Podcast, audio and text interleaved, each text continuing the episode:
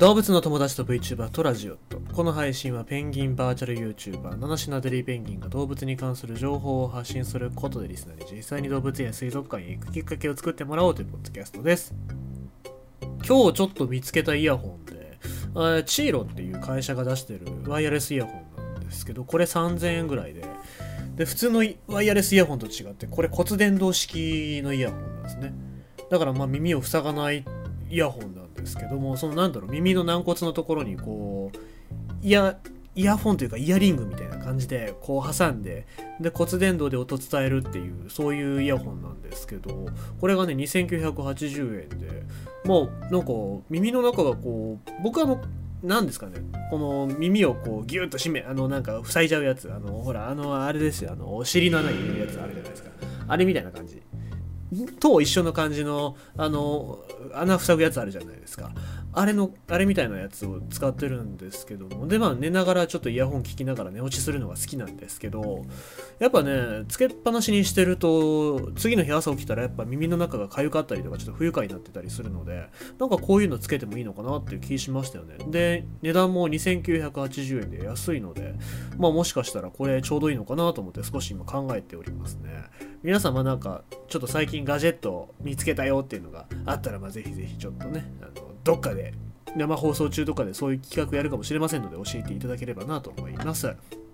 さて、えー、最近ちょっとクマなんかが多かったんですけどもこっちも大変じゃないかなっていう気がしてますのでこっちのニュースも読んでいきましょう。鹿の飼育施設で男性職員が死亡全身に傷柵の中で鹿に襲われた可能性。島根県の野生動物放飼場で職員が倒れているのが発見され死亡が確認されました。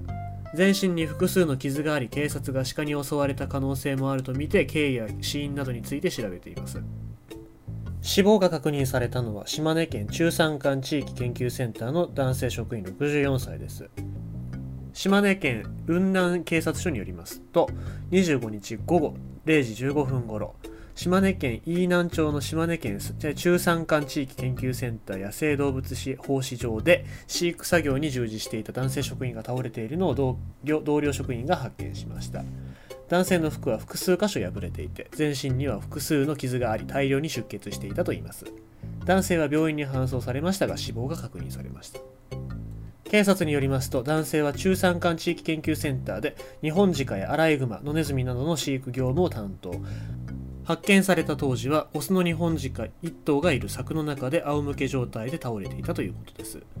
警察は男性が鹿に襲われた可能性もあるとみて死因などについて調べています。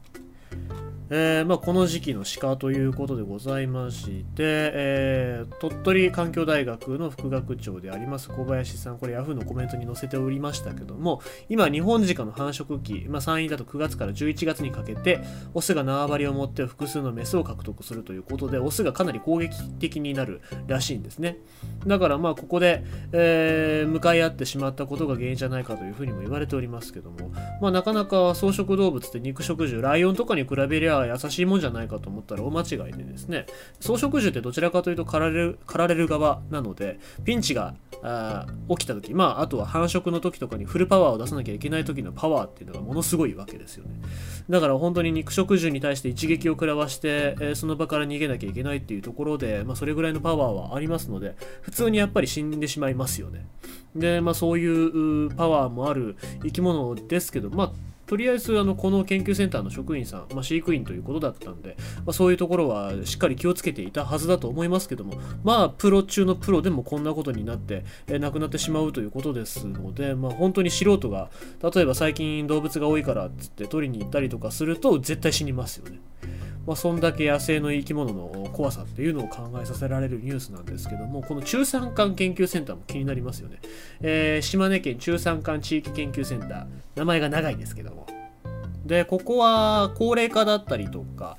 によって過疎地域が増えてますけどもそういう場所っていうのを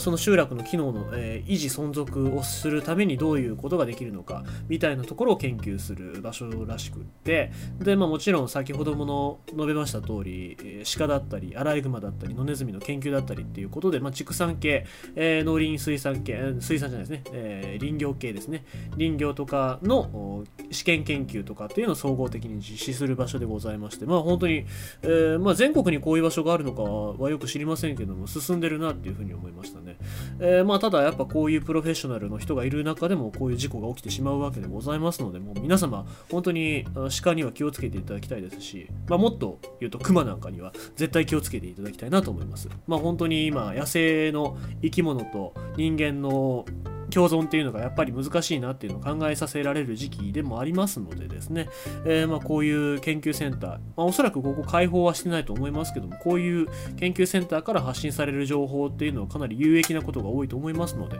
まあ、ぜひぜひ皆様何かの機会がありましたらばねこの名前覚えておいてほしいなと思いますということでございまして今日のニュースは鹿の飼育施設で男性職員死亡ということでございました。